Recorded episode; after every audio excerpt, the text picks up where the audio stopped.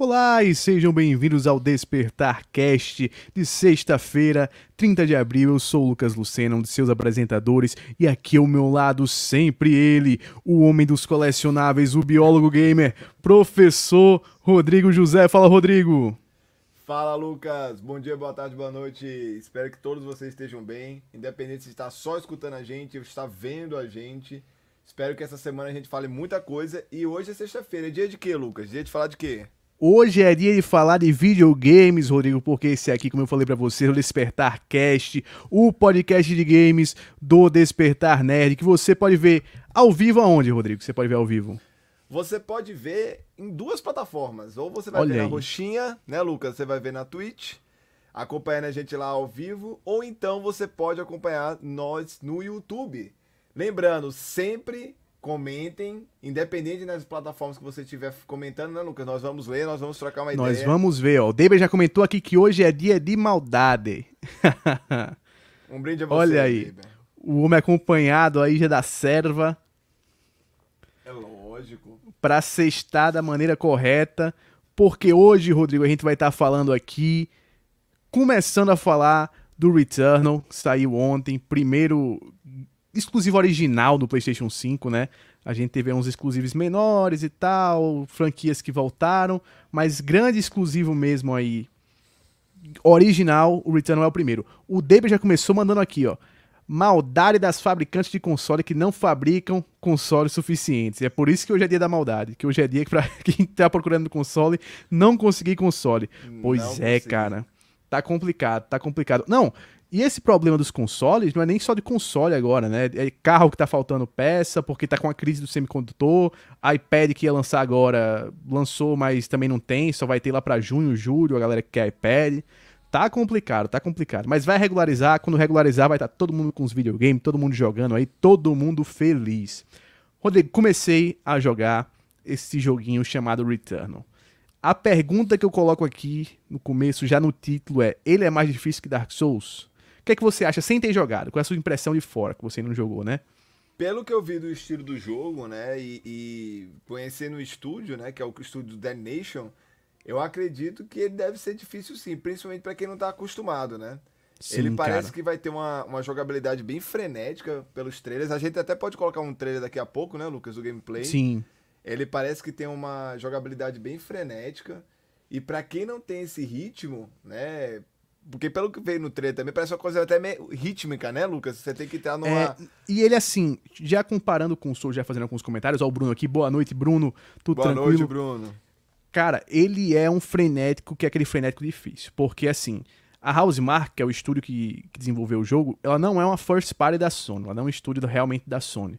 Ela é um estúdio parceiro que desenvolve muitos jogos exclusivos para a Sony, como foi o caso do, de um dos primeiros jogos do PlayStation 4, Resogun, que eu acho que todo mundo que comprou o PlayStation 4 no lançamento jogou, né?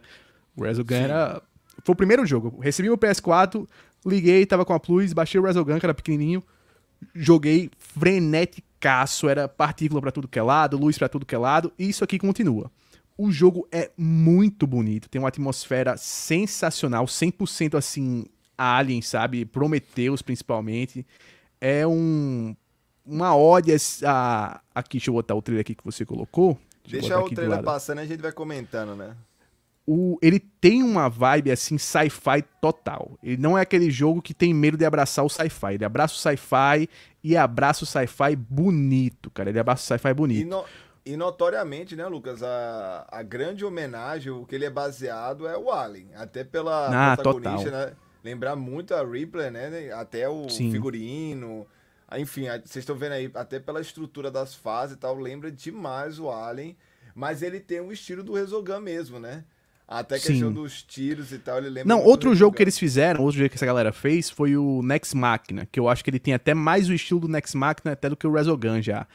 A grande dificuldade dele é porque ele é um roguelike, ele é esse jogo que é de tiro frenético, né? Aquele pay-pay todo lado vindo de tudo que é canto. Sendo que ele é em 3D, que essa é a novidade. Ele é em 3D, ele é com essa pegada mais fotorrealista, ó, que chegou aqui o, o Nando com a gente e fala, Nando, tudo tranquilo? Sci-fi, Nando, é ficção científica. Sci-fi é, é ficção científica. Ele é 100% ficção científica. A história dele, ele tem duas histórias rolando assim ao mesmo tempo. Tem a descoberta do planeta, esse planeta que é o Artropos, que ela vai descobrindo coisas de uma civilização antiga que vivia nesse planeta. Ela chega aí nesse planeta através de um acidente e porque ela fica escutando umas ondas que ela chama de ondas brancas, que ela tá escutando vindo esse sinal do espaço. Ela é atraída por esse sinal e ela cai nesse planeta e toda vez que ela morre, ela retorna. Por isso que o nome do jogo é Returnal, porque você morre e ela volta, morre ela volta. Um limite e você da manhã, né? É isso. A diferença para a maioria do, para por exemplo, um Dark Souls, é porque quando ela volta, ela raramente você volta com um upgrade. Você tem que. É bem complicado você achar Eu ia falar isso, porque tem os roguelike tem muitos tipos, né, Lucas? Tem Sim. roguelike que você volta com level, tem roguelike que você aproveita só os equipamentos, tem roguelike que você não aproveita literalmente nada. É. Ele, Ele tem caso... também uma atmosfera, Rodrigo, que lembra muito, muito assim o estilo de arte dele também. Pelas escolhas das cores e da música, o Hollow Knight, se você perceber, ele lembra hum. muita coisa assim do estilo do, do Hollow Knight, da atmosfera do Hollow Knight também. E dessa coisa como eles contam a história também lembra um pouco, que a história dele não é contada tão diretamente, é muito através dos sonhos dela, é, jump scare que você recebe às vezes, sabe?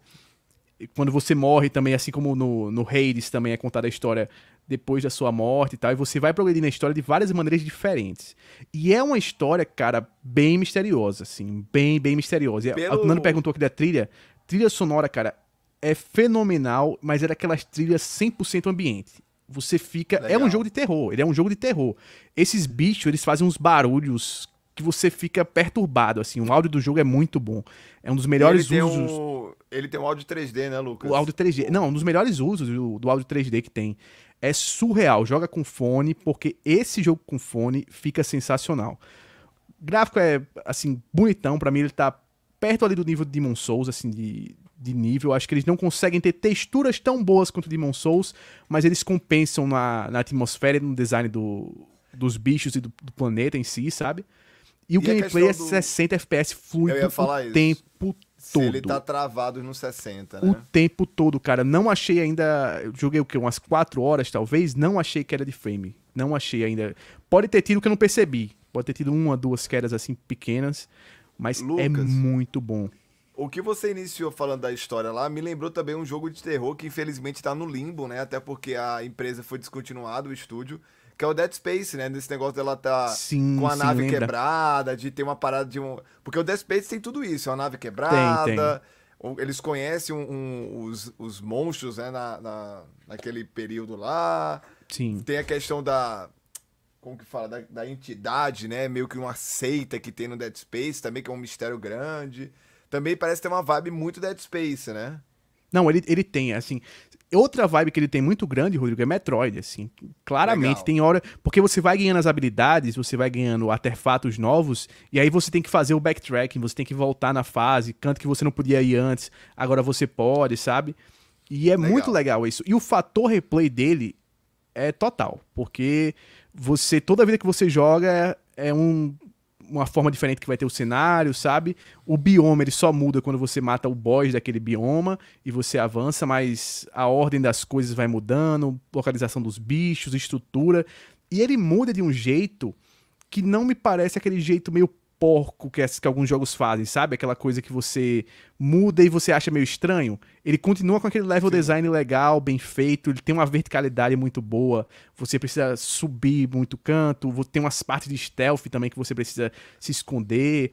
É bem interessante o que eles fizeram com esse jogo. Eu não esperava que eles fizessem tanto. Eu esperava que ele fosse um jogo muito mais básico do que ele é. E é. falando de dificuldade, falando já de dificuldade, eu acho que ele termina sendo mais difícil que o Dark Souls por três fatores. O primeiro é que você não consegue travar a mira. Ele é um jogo 3D hum. que você. Né, o Dark Souls é um jogo de ação que você trava a mira e você consegue acompanhar bem o seu inimigo. Ele você não trava. E a ação dele é mais frenética que a do Dark Souls. Que deve ser por isso, né, Lucas? Ele não. Deve ser meio impossível você travar um inimigo só, pela quantidade que é, eu acho que tem na tela. E, e até né? quando tem boss. É, para mim, o ruim, principalmente, é quando tem boss, porque você às vezes tá numa sala muito fechada e aí o boss se movimenta muito rápido, que os bichos são muito, muito rápidos nesse jogo. E você perde, sabe onde é que o bicho tá na tela, e do nada o bicho dá dois, três hits e você morreu. Agora, eu não entendi direito como que é a questão da progressão. A questão de morrer, você fala. Ela, ela, não pega nada, ela não leva nada, como que é? Ela leva alguns itens, leva algumas melhorias. Mas, ah, tá. assim, são muito pontuais, são coisas assim, bem pontuais. Você tem que trocar determinados itens por outros que são permanentes, sabe? Algumas melhorias são permanentes. Mas, por exemplo, arma não. Arma você não leva nada, você volta com a armazinha normal. É, HP você volta com HP também mais baixo, sempre e tal, e você tem que ir aumentando. E tem essa coisa que ele tá mostrando aí de, de mau funcionamento da, da roupa. Cara, essa é uma das mecânicas mais complicadas que eu achei do jogo, assim, de você conseguir dominar bem. Porque tem alguns itens e alguns upgrades muito bons que quando você pega, eles têm uma chance de fazer sua roupa parar de funcionar direito. E aí, por exemplo, ele diminui o seu dano que você causa, sabe? Diminui o seu HP tem sempre essa chance. E é sempre essa coisa de você querer se arriscar ou não. Na primeira vez que eu fui jogar, no primeiro run né, que eu tive, eu peguei tudo que é item desse. Eu acabei com um HP que. O HP normal é esse daí que você tá vendo na tela. Uhum. Eu acabei com um HP que era um tracinho. Que eu levasse um hit eu morria. Mesmo quando eu tirei a, os negócios que você consegue tirar. Por exemplo, aqui ela tem que coletar determinadas coisas que ele consegue ajeitar essa, a roupa, né? Mesmo tirando, você continua com alguns problemas. No segundo run, que eu não peguei nada desse negócio, já foi mais fácil. Então, no começo, não vale a pena você se arriscar tanto. Talvez lá pra frente, eles deem itens melhores com esse negócio e vale a pena se arriscar, sabe? É, porque você já vai estar familiarizado com as mecânicas, né? Então, isso, isso, já isso. fica mais fácil pra Outro você. ponto, Rodrigo, que eu acho que ele fica mais difícil que o Dark Souls, é que ele não tem uma habilidade de rolar. Ele tem só um dash.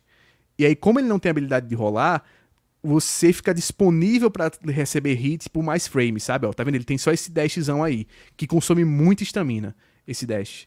E aí, quando você tá com muito monstro assim perto de você, quando você tá com, com um negócio muito frenético, que tem hora, cara, que é surreal, que é tiro vindo para tudo que é lado, e os monstros não dão só tirozinho, bolinha atrás de você, eles dão tiro em tudo que é formato, tem laser voando pra é, tudo quanto é, é lado. É muito horizontal os tiros também. É, né? cara, é muito complicado. E outra coisa, não sei se você ganha mais pra frente, mas até onde eu fui, você não tem melee.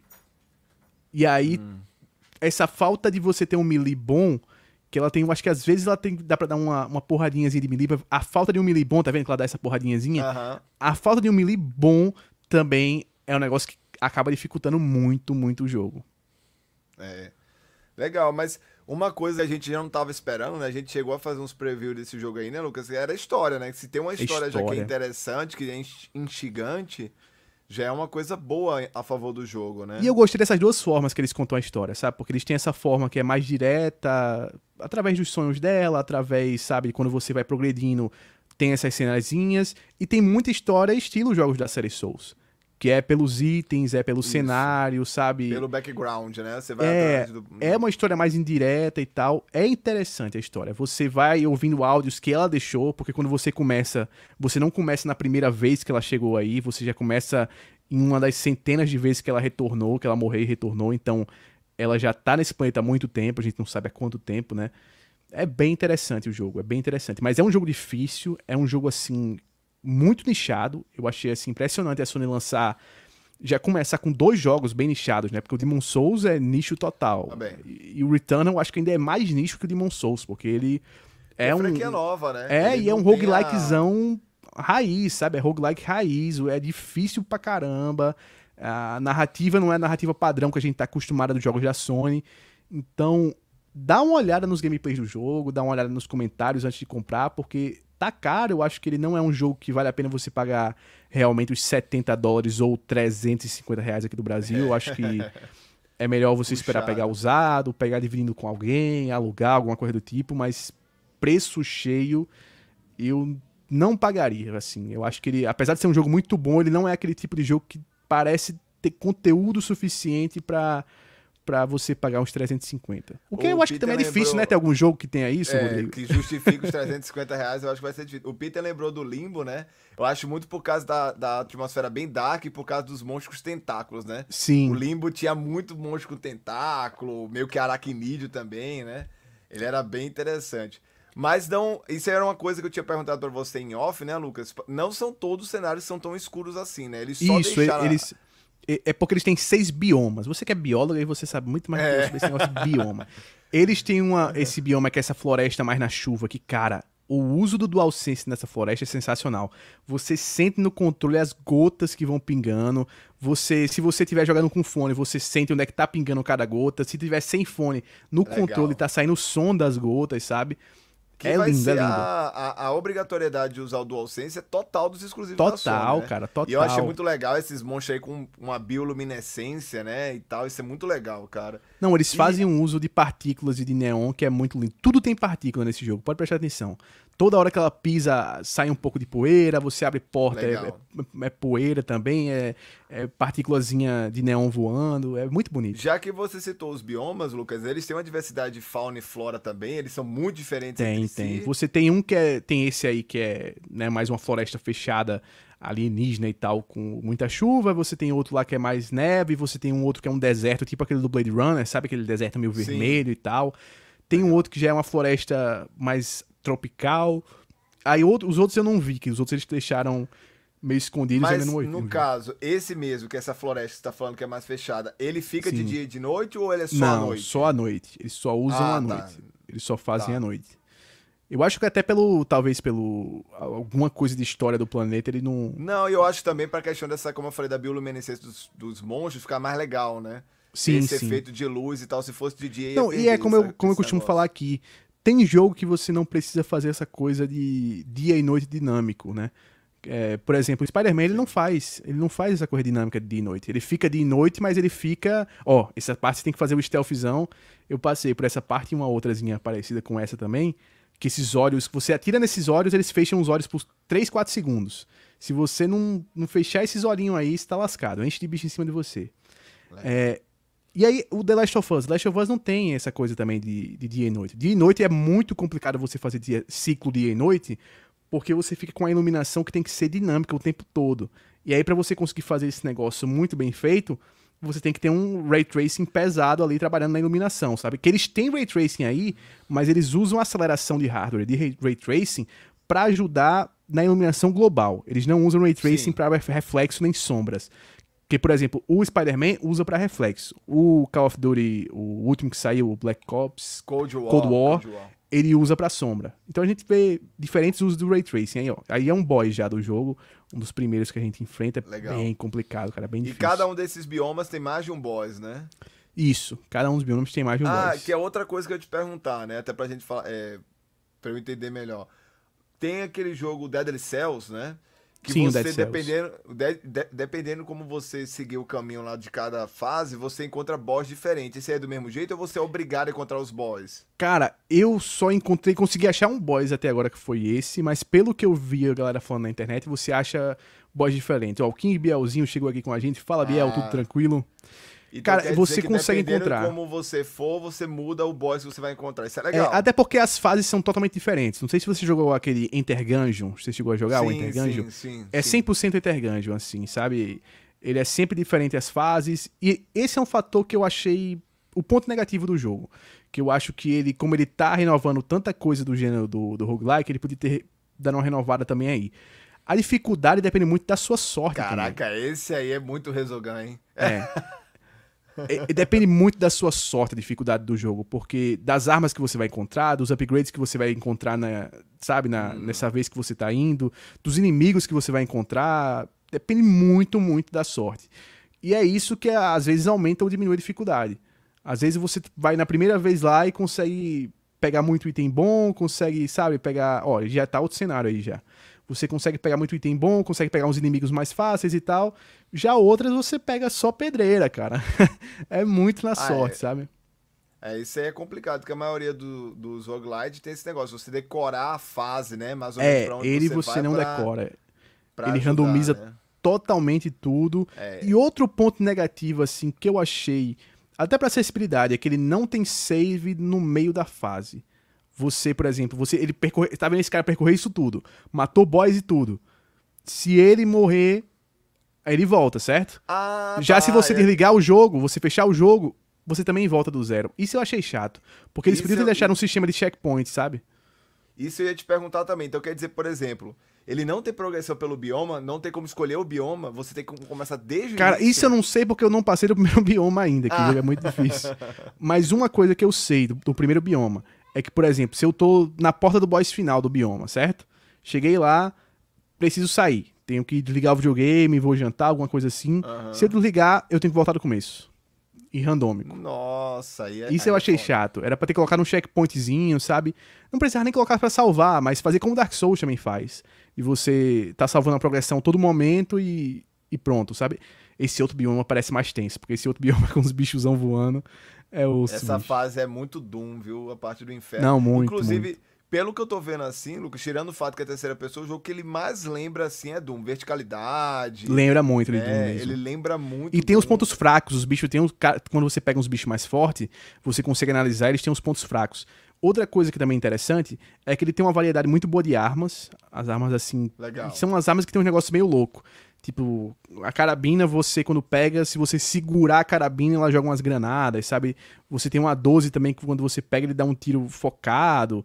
Tem umas habilidades bem diferentes. E eles não fazem isso usando um botão diferente. É só você pegar o L2 e apertar até o fundo. Que aí você ativa esse Sim. modo de tiro que secundário. Usa a acessibilidade do gatilho, né? Isso, isso usa os ga- gatilhos adaptáveis. É assim, em termos técnicos, assim, eu acho que esse jogo dá uma aula. É primoroso.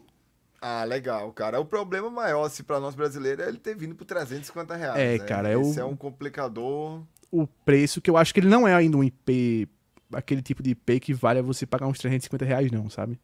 E o Eu acho pior que não que, vale tipo muito, não. assim, né? A, a, a Sony, a gente fez até um programa há pouco tempo falando Days Gone, né, Lucas? Esse jogo tão nichado nesse ponto, a gente não sabe como foi o investimento dele, né? Apesar que ele teve investimento em um Double A, né? Não acho que não chegou Sim. a ser um. É, eu também acho que não chegou. A eles não criaram nem. Eles não criaram nem. É, motográfico, ele é feito na Unreal 4. É, eu- o, o grande lance é se ele vai ter a continuidade ou não, porque depois do Days Gone, pra mim, tudo virou uma incógnita nessas novas É, esse eu Sony. acho que pode ser, que ele pode ter continuidade, que eu acho que o Days Gone, o problema foi muito mais problema interno do estúdio, É, sabe? que Pelo a que eu tava vendo. diretores, né? Era, eu já tinha até cantado, não sei se você lembra, que eu tinha cantado a pedra antes deles anunciarem, que eu já tinha dito, cara, eu acho que não vai ter sequência. Que os diretores decidiram sair do estúdio antes de, desse negócio da sequência e tudo, eles já tinham anunciado que iam sair e tal. Aí deu esse problema. O David até perguntou aqui, ó. É o primeiro jogo real nova geração? Eu digo que é o segundo. Eu digo que é o segundo, que eu acho que o, o Demon Souls, mesmo sendo um remake, ele já é, É. um, um jogo que você sente muito ser nova geração. Sim. Sente muito, assim. Eles usam DualSense. Se você, o Deber, que eu sei que joga de. gosta de jogar com magia no, no Dark Souls, você sente o, no DualSense o impacto das magias e tal. O jogo é lindo, lindo, lindo do Demon Souls. Não tem carregamento bonito. quase. É, o, o áudio também é sensacional. Acho que ele e o, o- e o Returnal são os dois primeiros jogos. O Returnal é o primeiro original, né? Que o Demon Souls era um remake. Mas o primeiro IP novo, a primeira propriedade nova é o. Agora, é uma É, coisa. o o né, David tá falando que no, o Days Gone não tem Ray Tracing, mas o, de- o, de- o Demon Souls, quer dizer, não tem Ray Tracing, mas ele não precisa do Ray Tracing. Porque eles usam a técnica que é chamada Screen Space Re- Reflection, que como a iluminação global é toda muito estática, eles conseguem calcular, já tá tudo pré-calculado, sabe? Como é que vai acontecer a iluminação no jogo. Que é aquela Não, coisa. e é o, Ray Tracing, é, o Ray Tracing é muito interessante em jogos mais dinâmicos, como o Spider-Man. Aí é interessante você usar Ray Tracing. Tanto é que essa parte do reflexo que você falou, a gente consegue ver até na ma- armadura do Knight, né? Isso, é isso, muito isso. bonito. A arma- É tudo pré-calculado né? já, cara. Tudo pré-calculado. A a Blue Point deu uma aula também naquele, naquele jogo. Agora eu vou falar assim, é, esse início, a gente comentou isso no- nos últimos Despertanet também, né? Esse início de geração, a Sony, eu vejo que ela tá arriscando mais, ela realmente tá tentando novas IPs, tentando vincular essas novas IPs, né? Pra ver que o público, é, porque a gente vai ter, ó, a gente teve Demon Souls, que é uma IP nichada, que é exclusiva Sim. da Sony. Teve aqueles jogos menorzinhos também que eu achei até interessante eles lançarem. Não pensei que eles iam lançar esses jogos. É. o Maquette, o Destructor All Stars. Teve o Returnal, uma IP nova que tem potencial de se tornar, inclusive de terror, né? Que é um pedido muito grande dos jogadores de ter Sim. jogos de terror, a volta dos jogos de terror. Você vai ter a volta do Ratchet Clank. Então, assim, esse primeiro semestre, né? Final, é, início da geração e primeiro semestre agora de 2021, a Sony tá arriscando mais. A Sony tá buscando novas IPs, né, Lucas? E testando novos sistemas de jogos. Pra ver se realmente o público aceita, né? Uma Até coisa que eu porque- ainda acho o problema deles, assim, grande, é essa coisa do preço. Porque enquanto a concorrente É. tá colocando os lançamentos direto no Game Pass, a decisão do Jim Ryan foi de aumentar o preço dos jogos para 70 dólares, que eu acho que isso foi um erro.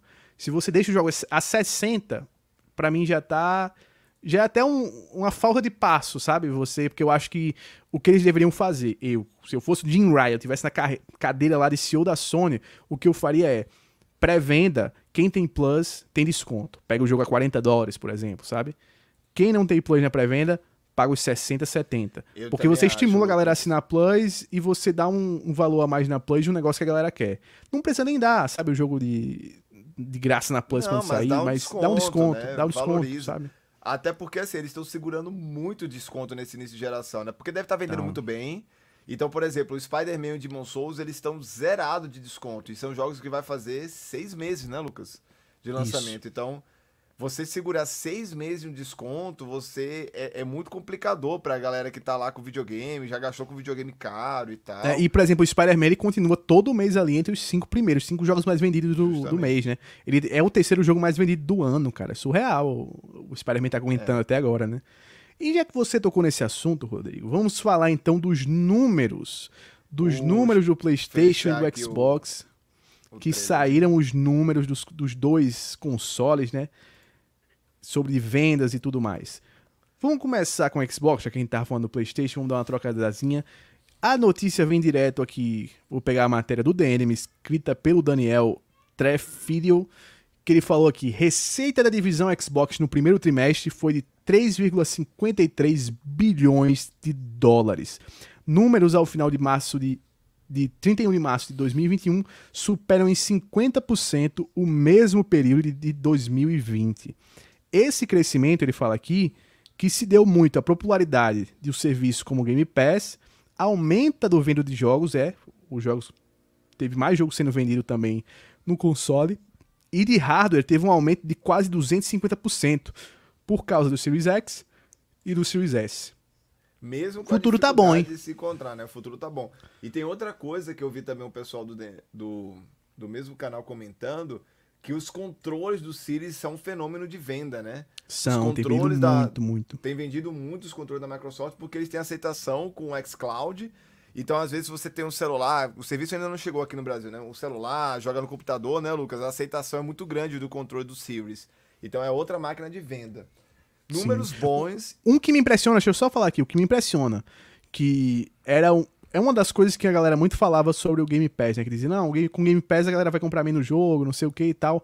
E não foi isso que aconteceu. A galera comprou mais jogo, mesmo com Game Pass. Teve um aumento de 34% da venda de, de software, né, de jogo, fora do Game Pass. O que é muito bom pra Microsoft, que ela continua vendendo o jogo e tem cada vez mais assinantes no Game Pass, que já passa de 23 milhões de assinantes. Então, para eles é sensacional, cara.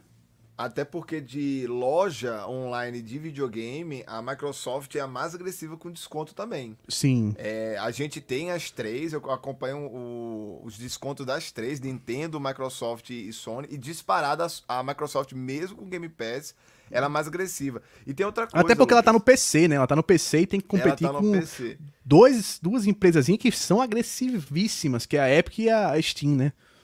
E tem jogos, assim, que a gente fala, ah, quem comprou os jogos no Game Pass não vai não vai ter aquela vontade de comprar, que é meio ilusório isso aí, porque diferente de um filme, né, Lucas, o jogo, principalmente se ele for multiplayer, a gente pode querer jogar depois. Então, às Sim. vezes a gente ter jogado alguns meses do Game Pass não necessariamente vai fazer que a gente não compre ele posteriormente. Sim. Né? Ele, a gente pode comprar ele posteriormente, que foi o que aconteceu, por exemplo, com o Red Dead. O Red Dead muita gente zerou no Game Pass, depois que jogar de novo, comprou o jogo. Comprou, né? Porque já sabia. Isso. Porque acaba que se torna aquele negócio. Nossa, eu testei, eu gostei tanto daquele jogo, ah, vale a pena eu comprar.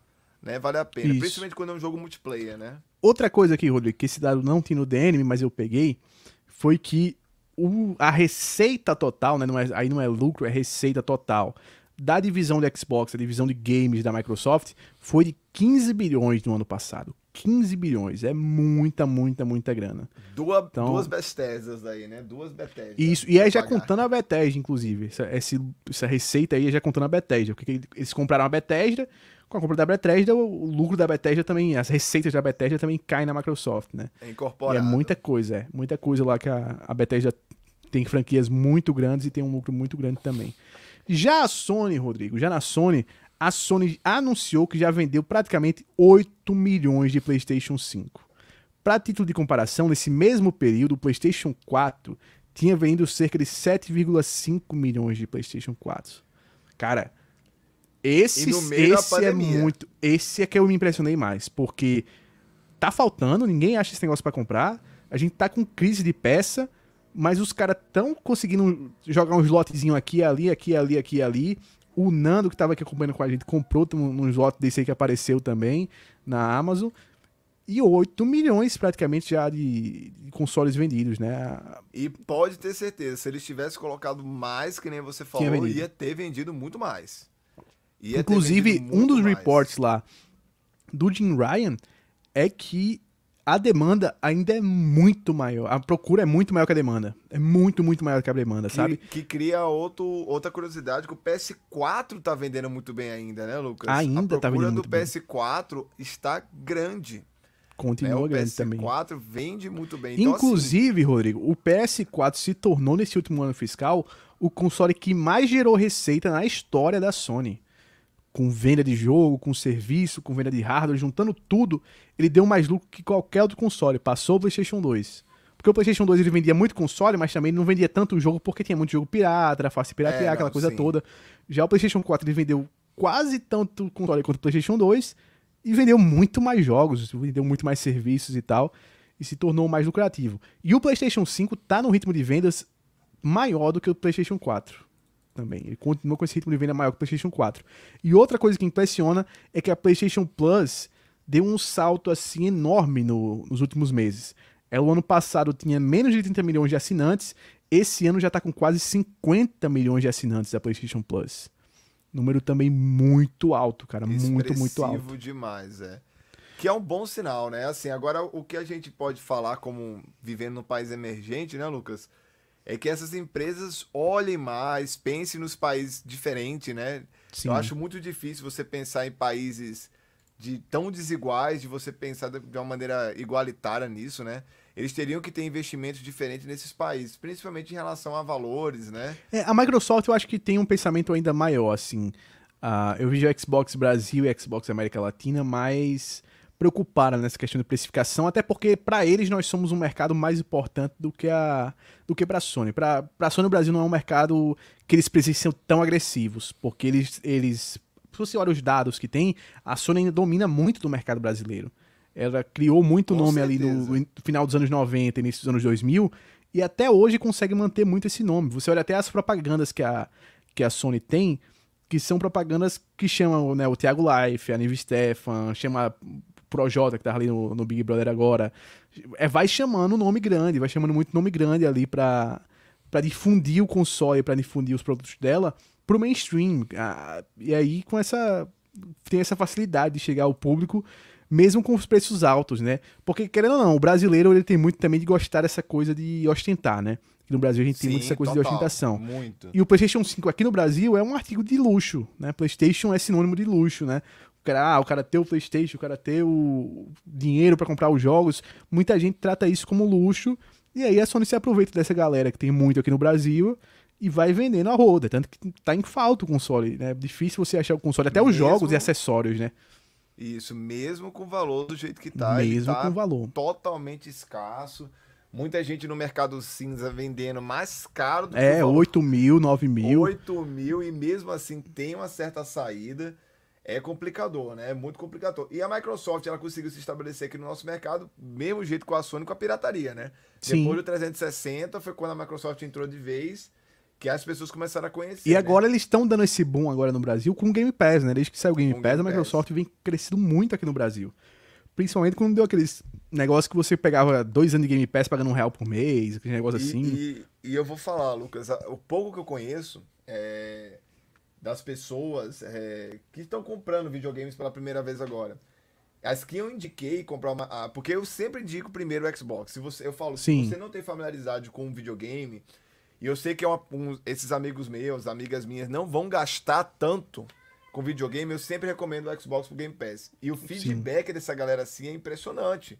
Então, assim, eu acho que a Sony ela usufrui muito do poderio de, de propaganda da marca, que nem você falou, né? Popularidade da marca. E o desconhecimento da galera nova com Game Pass. Sim.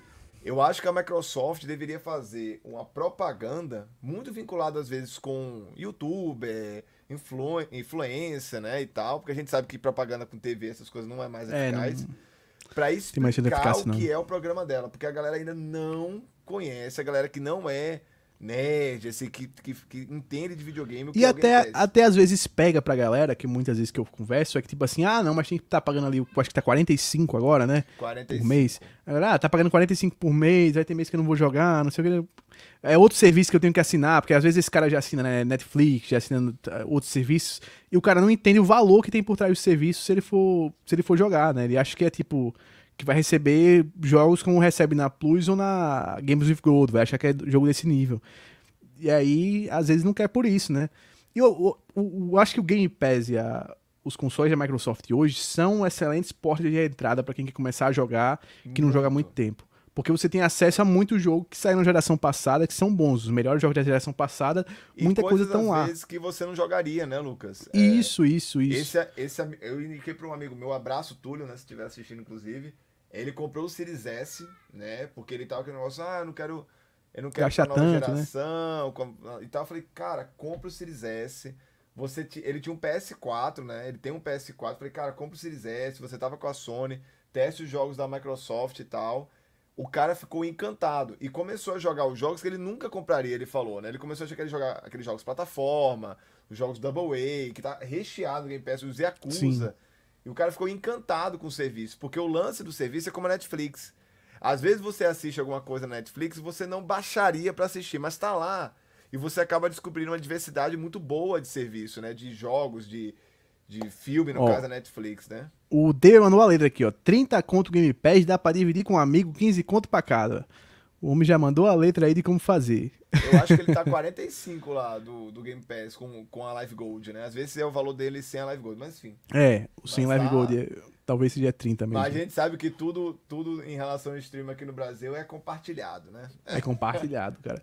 Que é uma das coisas que até facilita, que ainda bem que a Sony não tirou, foi compartilhamento, né? Que se a Sony tivesse tirado compartilhamento Nossa. de jogo PlayStation 5, aí realmente não dava não.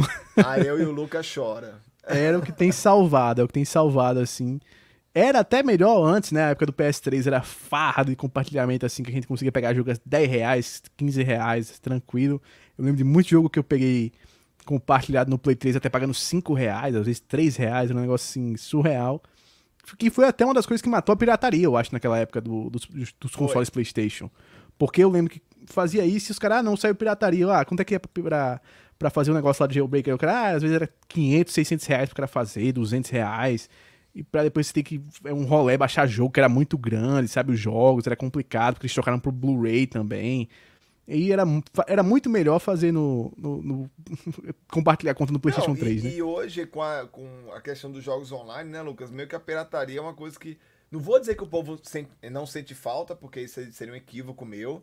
Sim. Mas eu acho que se aproveita muito mais o jogo em si hoje do que antigamente. Né? Porque não, e é melhor pra indústria, né? Querendo ou não, é melhor é. pra indústria. Porque quanto estúdio não quebrou, quanto estúdio não quebrou por causa da pirataria. Muito estúdio que você via na época do PlayStation 2 e PlayStation 1, você não, não vê mais hoje, não existe mais, porque os jogos não deram retorno financeiro naquela época.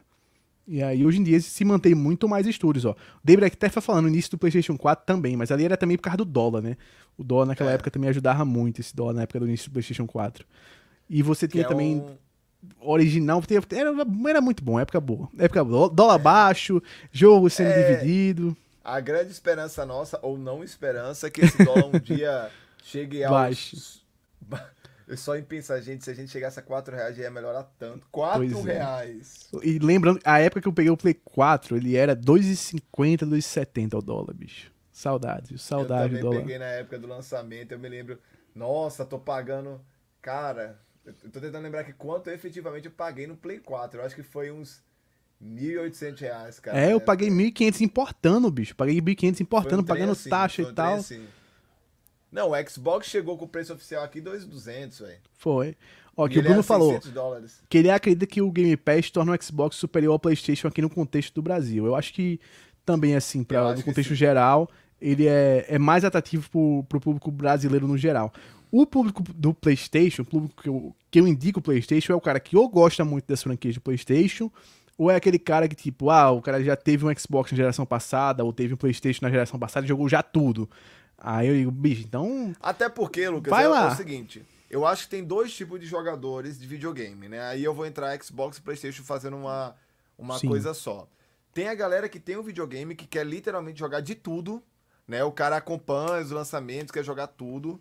Tem o cara que só compra o PlayStation para jogar um tipo de jogo multiplayer, que aí é o FIFA, o COD, Sim. enfim, e joga os exclusivos. O cara vai jogar o God of War, o cara vai jogar o Last of Us, o cara vai jogar o Horizon. Para esse cara que só joga um jogo e os exclusivos, não vale a pena ele migrar para Xbox, que é o que eu tô Sim. falando. Agora, se o cara tiver uma vontade de jogar mais jogos, né? Se o cara tiver um filho, né? Tudo isso para mim é batata. É o Xbox, porque você não vai ficar gastando o valor dos jogos o tempo inteiro, né? Então o Xbox ainda com o Game Pass entregando jogos novos, entregando jogos. É, é, o Outriders que tá aí é muito bom. Ó, o David passou aqui outra letra. O David aqui, nosso economista, tá passando outra letra aqui, ó. Game Pass mais Series S, mendigo combo. Justamente. e nem é, pois cara. É. O videogame, esse amigo meu, ele tá falando que tá com um desempenho excelente. Agora é o seguinte, né, Lucas? Você não vai pegar 100% do, do desempenho dos videogames novos. Isso aí você Sim, é, pegar, é, aquela coisa. Né? Se você pegar o Series X, evite jogar os mesmos jogos em algum momento no Series X ou no PlayStation 5. É. Evite jogar para não ter muito baque quando tiver, quando você para não sentir muita diferença, né? Mas agora vamos supor, porque a galera às vezes se preocupa demais com videogame, só que eu vejo, eu vejo algumas coisas na internet que eu acho até graça, sabe, Lucas? O cara vai compra o PlayStation 5 e tem uma TV de 1080p, é. sabe, que tá que tá zoada no som. Aí eu fico falando assim, cara, toda sinceridade, o que, é que você tá fazendo, moço? Não, não. Não adianta você ter um aparelho, você tem que trocar sua televisão, você é. tem que ter um bom equipamento de som. É um conjunto. Então, por exemplo, se você tiver uma TV 1080p ainda, que é, um, é o caso de vários brasileiros. Muita ainda, gente. Né? Cara, compra o Series S. Compra o Series S. Assim, ele vai rodar bem, ele vai desempenhar um bom papel. Porque o PlayStation 5 e o Xbox Series, né, Lucas? Ele necessita de você ter uma TV boa né? Sim, sim. Porque senão você não vai jogar o HDR, você não vai jogar o 120 Hz, você não vai jogar o, o 4K. Então, assim, você tá na ilusão. Você tá com desempenho melhor, mas você tá na ilusão. E dizem que o Series S tá rodando muito bem ainda, os jogos, o desempenho dele é muito bom. Então, eu acho assim, a, aquele videogame, você tá na dúvida, você não quer gastar tanto, compra o Series. Depois você quer, fazer um, você quer fazer um upgrade daqui um ano, um, um ano e meio, Cara, você vai vender o Series, nem acho que você vai perder tanta grana assim no, na revenda dele. Porque a tendência é que os videogames não fiquem tão baratos assim. Eu consegui uma proeza, eu acho que o Lucas também conseguiu de vender o, o meu Play 4 Pro mais caro do que eu comprei. É, o, Play, o meu né, Play 4 que... eu vendi praticamente o mesmo preço também. Eu e o meu já era tipo Play... 7 anos, já tinha um console já. Não, eu vendi meu Play 4 Pro, comprei meu Play 4 Pro a primeira versão. Eu vendi mais caro do que eu comprei na época. Então, assim, é muito do, do da galera, né? É, vai, vende, entendeu? Depois e troca pro Series X quando você tiver a TV, né? Porque eu acho Sim. que um problema hoje dos brasileiros. Não vale a pena sem TV, não. É você querer comprar um videogame desse sem você ter o um mínimo de condições dos periféricos em volta, né? Sim. Então, tipo assim, cara, o que, que você tá fazendo? Você não tá usufruindo. Você quer comprar uma. Tipo, falando de computador, né? Você quer comprar uma puta placa de vídeo e você não tem nem a porra da GPU pra rodar direito o trem. Então. Não, é o cara. Adianta, eu né? acho que eu acho que é dois negócios assim. Ó, o Léo tava até falando que ele tem um PS4 e não joga nem online nem FIFA. Mas tem, leva o homem dos exclusivos, tá jogando os exclusivos. Você vai estar jogando os exclusivos. PlayStation é você pegar, é para você quem gosta do exclusivo. Por exemplo, eu normalmente pego o primeiro PlayStation porque eu não consigo ficar sem meus jogos japoneses, sem meus RPGs japoneses aqui. Quando sai, eu tenho que jogar esse negócio no lançamento. Saiu, saiu no Final Fantasy XVI. Né? Final Fantasy XVI foi o anúncio que mudou a minha vida. Que eu tava para pegar primeiro o Series S. O aí Lucas eu... se consando com Nia, né, Lucas? É, quando saiu o Series S lá e tal, eu, né, eu devo pegar o Series S primeiro, depois eu pego o Play 5. Aí os caras anunciaram Final Fantasy XVI exclusivo temporário. Eu, ih, cara, não vou esperar não, não vou conseguir esperar não, tem que pegar esse bicho quando sair. É, é, é o triste fim de quem vicia nessas franquias assim. de quem vicia é. nessas franquias que não são muito plataforma, né? Mas você vai sofrer com outro negócio quando começar a chegar os RPG orient... ocidental aí dos estudos da Microsoft, Bethesda, né? Que eu sei também que você gosta muito do estudo. Falloutzinho eu gosto, Falloutzinho eu sou fã. E os outros que a Microsoft, o do outro que já tá fazendo. ah, o da Obsidian. Obsidian. Da Obsidian. O Evalwed. É, aquele então, ali assim, realmente ó, a chama. A Microsoft vai tentar é, regular. Provavelmente o Lucas vai pegar um Xbox mais Não, pra frente, é. né? Muito Tem que pegar, tem que pegar. Quando, quando começar a sair esses jogos assim, e esses jogos assim, inclusive, eu acho que vão ser os grandes testes para o Series S, sabe? Porque o Series S ele tá tendo performance muito boa nesse começo, mas é também porque ainda não saíram os, os grandes jogos de nova não. geração, né? Não saiu é. nada de nova geração. Saiu muito cross-gen. Então, se você é o cara que quer realmente, aquele cara que já tem a TV, é o cara que tá com o One X em casa e tal, o, o Dave. O Dave é o cara que eu sei que é o cara que tá com tudo nos trinks. Pra ele, o Series X tem que vir primeiro. Não, eu acho que não dá para arriscar pegar um, um Series S, sabe? Para ele. Já o cara que tá começando, tá entrando agora, não joga faz muito tempo, é o jogador mais casual, aí começa com o Series é o S, que se você curtir, é você pega o X depois. Ó, o Léo até falou aqui, ó. O meu problema é o tempo, não posso sair jogando tudo que eu quero, por isso só procuro jogar aquilo que realmente me interessa. E Léo é o cara que eu sei que ele compra. É o cara que também compra compartilhando conta e acaba pagando pouco também. No mês, às vezes, eles gastam que uns 40 reais, 50 reais e joga especificamente aquelas coisas que ele, que ele que quer é o que também. Né? Compensa, né? né? E é o que a gente tá fazendo, né, Lucas? Eu e o Lucas também não tá comprando um jogo à, to à torta direita. Eu tô, eu tô jogando muitos jogos no Game Pass. A gente tá selecionando, por exemplo, esse mês agora, é, só pegamos o Returnal, né? O Lucas pegou o Returnal, na verdade. A gente vai pegar o Resident, né, Lucas? Até para fazer é, vídeo no canal e tal, para poder. É, quero pegar, pegar meu Nier, quero pegar meu Nier, porque, porque tô eu... louco pra jogar aquele Nier. E o grande lance, galera, assim, eu acho que, assim como tudo, né? Eu também se eu coleciono outras coisas e tal, é parcimônia, né? Não adianta a gente querer pegar tudo de uma vez, né? Porque a gente não vai jogar Sim, tudo de uma é. vez, né? é, é, é um grande complicador, às vezes, pegar tudo. E é que nem você falou. Tem o Game Pass, você consegue jogar a maioria das coisas. Tem muita coisa nova chegando no Game Sim. Pass. Tem muita coisa interessante chegando no Game Pass.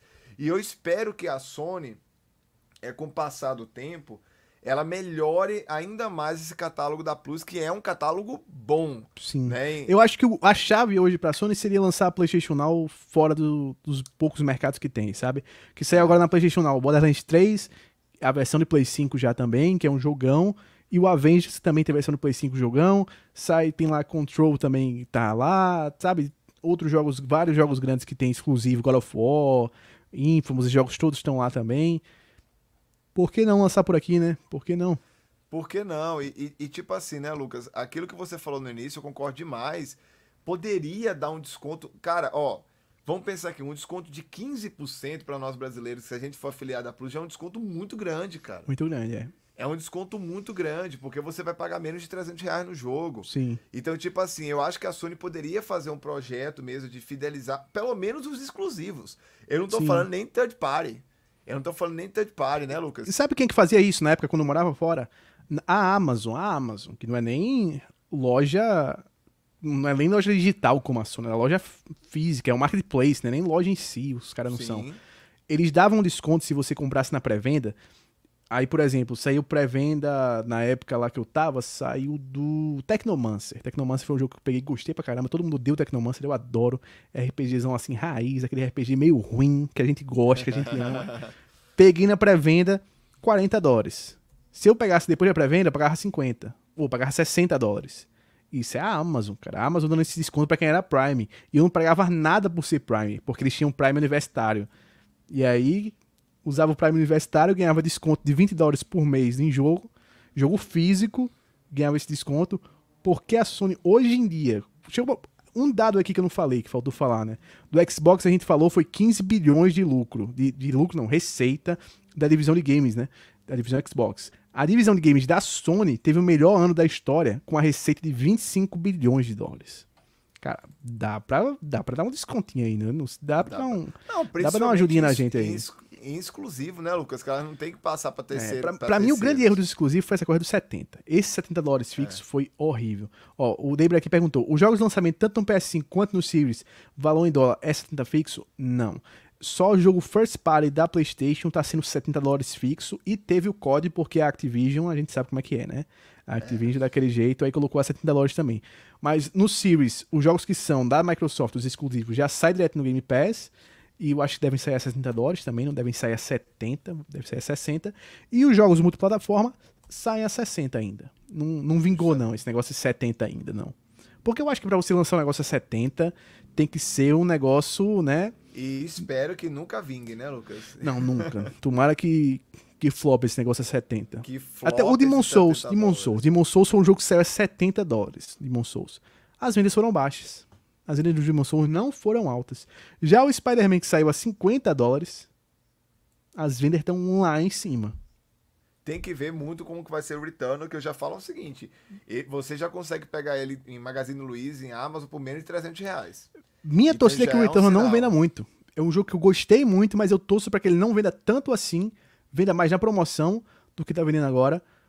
E o Ratchet também para a Sony não colocar esse padrão de 70, para cair para 60 ou até 50. Porque o Miles que foi a 50 tem que continuar vendendo feito água e tem que dar um lucro absurdo. E esses outros a 70 eu quero que não dê tanto lucro, não. Que fica um negócio mais, mais para baixo. Não, o Leonardo perguntou aí sobre a questão da Microsoft, né, Lucas? Cara, a Microsoft, quando ela começar a anunciar o portfólio dela com tanto de estúdio que ela tem, Lucas, vai ser porrada. Tem que entregar. Vai ser muita coisa o de uma eu, vez. O que eu vou querer saber, o que eu vou querer ver mesmo, que eu vou esperar sair, é se ela vai querer focar em qualidade ou quantidade. Esse vai ser o grande o grande tchan do negócio.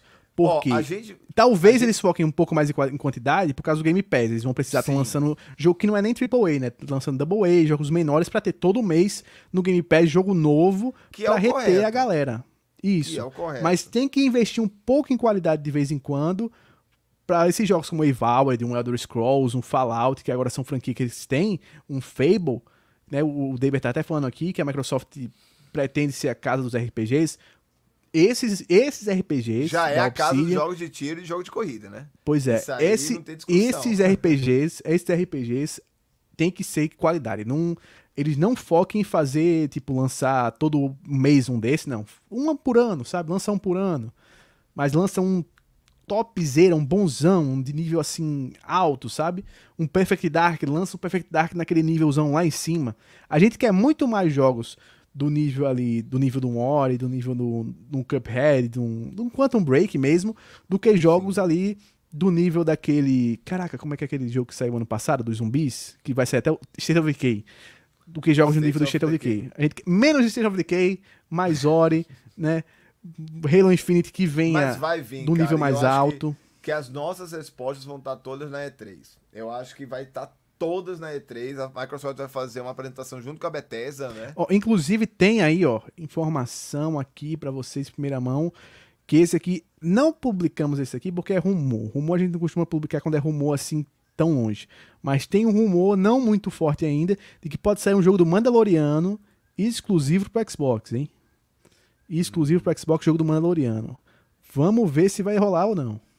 E vocês se preparem, porque na E3 a gente vai fazer cobertura, né, Lucas? Vai ser uma loucura. E3 vai ser daquele jeito. Porque a Sony deve estar com evento, a EA vai estar com evento, aí vai ter Nintendo, vai ter Microsoft, vai, vai ter E3, Ubisoft. Acompanha aqui comigo, com o Lucas e com o Vitor, provavelmente. Acompanha com a gente. Que vai ser bom, vai e ser massa. a gente veio trazer convidados também aí para dar uma ajuda Sim. nesse time da E3.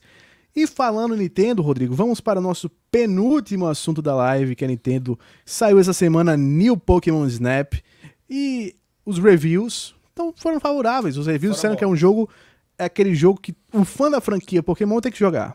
Quem é super fã de Pokémon tem que jogar. Quem é super fã do Snap, a sequência, né, o jogo de 99 do 64, também tem que jogar. Que é um jogo divertido, é um jogo legal, ele tá com a nota aí hoje de 80 no Metacritic, o Return que a gente não falou ele tá com 86 o Return no, no Metacritic. Então são dois jogos que estão com, com, médias boas. A galera tá curtindo a, a, as reviews, o, o jogo. E disseram que assim, é um jogo divertido, é um jogo legal e tal. Mantém o, mesma, o mesmo core, aquele coração do jogo de 99 e dá uma evoluída em muitas coisas. É um dos jogos mais bonitos de Pokémon já feito. Os Pokémons são muito lindos, tudo o é muito bonito. O escopo é muito maior que do 64. Muito, muito maior. Muito em relação ao jogo do, do 64, né? Que foi a única Sim. versão dessa franquia do Pokémon Snap. Porque ele era um jogo curto. a um única coisa curto. ruim que tô falando do jogo é do fato de ser on rails. Essa coisa do ser on rails, né? De você estar nesse trenzinho, esse caminho já pré-definido sempre. É uma coisa que a galera não gostou muito. É. E outra coisa que também não gostaram, aí é mais pro fã, é que não tem Shine, cara. Você não tem aquelas variações de Pokémons que a galera ama, que a galera ama um Shine, né? A galera ama um Shinezinho. Deixa eu botar aqui na tela. A galera adora aquele Shinezinho. É, mas eu, eu, acho que é um jogo que pode ter um upgrade, né? Ele pode ter uma DLC, às vezes. Ah, né? ele vai ter. Todo jogo agora da, da Nintendo, ele tenta lançando nessas né, DLCs. Ela pode ó, deixa eu ver aqui. Perguntas, mais perguntas, Rolides, aqui, ó. O Deber tá falando que ele acredita que em qualidade, olha o tempo que já tem estúdio comprado e nada de jogo novo, é. Realmente. E ele perguntou: o que vocês acham dessa coisa da Microsoft pagar as empresas com jogos no, no Game Pass por tempo jogado pelos users? Cara. É interessante. É. é, é interessante. Até porque ela deve pagar algum valor fixo. Sim, mais esse, esse bônus aí. E mais o desempenho. Eu acho interessante. Até porque, assim, cara. É, tem muito jogo que entra na, na, no Game Pass, né, Lucas? Que são jogos, às vezes, que não, não tiveram aceitação muito boa, né? É mais para inflar o catálogo. Sim, é, então... é, inclusive ele fala aqui, ó. Isso pode fazer com que a Microsoft tente fazer jogos exclusivos muito esticados, cheio de linguiça, Talvez, é sempre essa coisa. A gente tem que ver como é que eles vão tomar as decisões, se as decisões corporativas vão estar muito ligadas é. às decisões de desenvolvimento. Que esse tem sido um problema da Microsoft nos últimos anos, quando a gente para para pensar assim. O, muitos dos exclusivos que tiveram problemas para lançar, que tiveram problemas no desenvolvimento, foi por causa que o lado corporativo da Microsoft interferia muito no lado criativo desses desenvolvedores, e aí dava sempre esse problema. Vamos ver se nessa nova geração eles ajeitam isso, né? Eu acredito, Lucas, que essa questão aí do de, desses jogos, a Microsoft vai testar muito jogo no Game Pass, cara. Como a Netflix é. faz no serviço de streaming, né? Ela vai pegar muita é, estilo de franquia esquecida, vai pegar muita coisa que às vezes. Por exemplo, vou te dar um exemplo que eu acho que vai acontecer com o Game Pass. Eu acho que vai ter muita franquia, franquia que a galera gosta e que tá meio desconhecida, que às vezes a Microsoft pode comprar, colocar no Game Pass, se tiver uma quantidade de, jo de jogatina né, grande, às vezes ela pode comprar ou Sim. então financiar a franquia. E isso a Microsoft pode fazer, entendeu? Vou, vou dar um exemplo aqui estapafúrdio, assim, né? Não, não que eu leve isso em consideração. Por exemplo, a Microsoft pega e compra um, um Prince of Persia da Ubisoft, né? Sim. Joga lá no Game Pass. Beleza? Vê que tem muita sentação, né, Lucas? A galera tá jogando muito. Aí fala assim, Ubi, eu quero pagar o novo Prince of Persia. Você não tá querendo pagar, né, Lucas? Que Sim. você não quer botar fé, não quer fazer que o jogo venda, mas eu quero pagar pra lançar no Game Pass. Bora? Bora. Então, assim, esse tipo de manobra eu acho que a Microsoft pode fazer. Principalmente com algumas franquias esquecidas, assim, né? Por exemplo, Onimusha da Capcom, a, o próprio Mega Man, pegar alguma coisa da SEGA, pegar alguma coisa da Konami então é, um, é algo que a Netflix faz brilhantemente, né? Sim. Pô, Karate Kid, não, cancela não. Me, vamos, eu compro isso aí que eu sei que tem futuro e vou jogar no meu catálogo. Vou continuar. Lucifer, não, cancela não. Deixa eu pegar isso aqui e continuo. Que é uma manobra que somente a Microsoft vai ter esse feedback. Por quê? Porque ela vai poder testar com o público dela. Sim. Entendeu? Coisa que a Sony não dá para fazer, porque a Sony, quando ela joga na PlayStation Plus, ela dá o jogo. Né? Ela efetivamente dá o jogo. Ah, e outra coisa importante aqui, ó, tem três falas aqui, ó. O Léo falou que a decisão já foi tomada. Compraram uns estúdios para não fazer jogos e ninguém fazer também. Isso aconteceu com a Rare, realmente a Rare foi meio isso que aconteceu com a Rare e é uma coisa que a galera ainda tem um pouco de medo disso, né? De que possa acontecer e tal, de, de eles comprarem os estúdios e ficarem alguns estúdios ali parados sem fazer muita coisa, aquela coisa toda. Mas eu acho que não vai ser o caso. Eu acredito que não vai ser o caso, pelo menos eu espero. Aí o Bruno falou que ele acredita que pela quantidade de jogos que ela, agora a Microsoft, pode focar bastante na qualidade. Pelo menos seria o cenário ideal.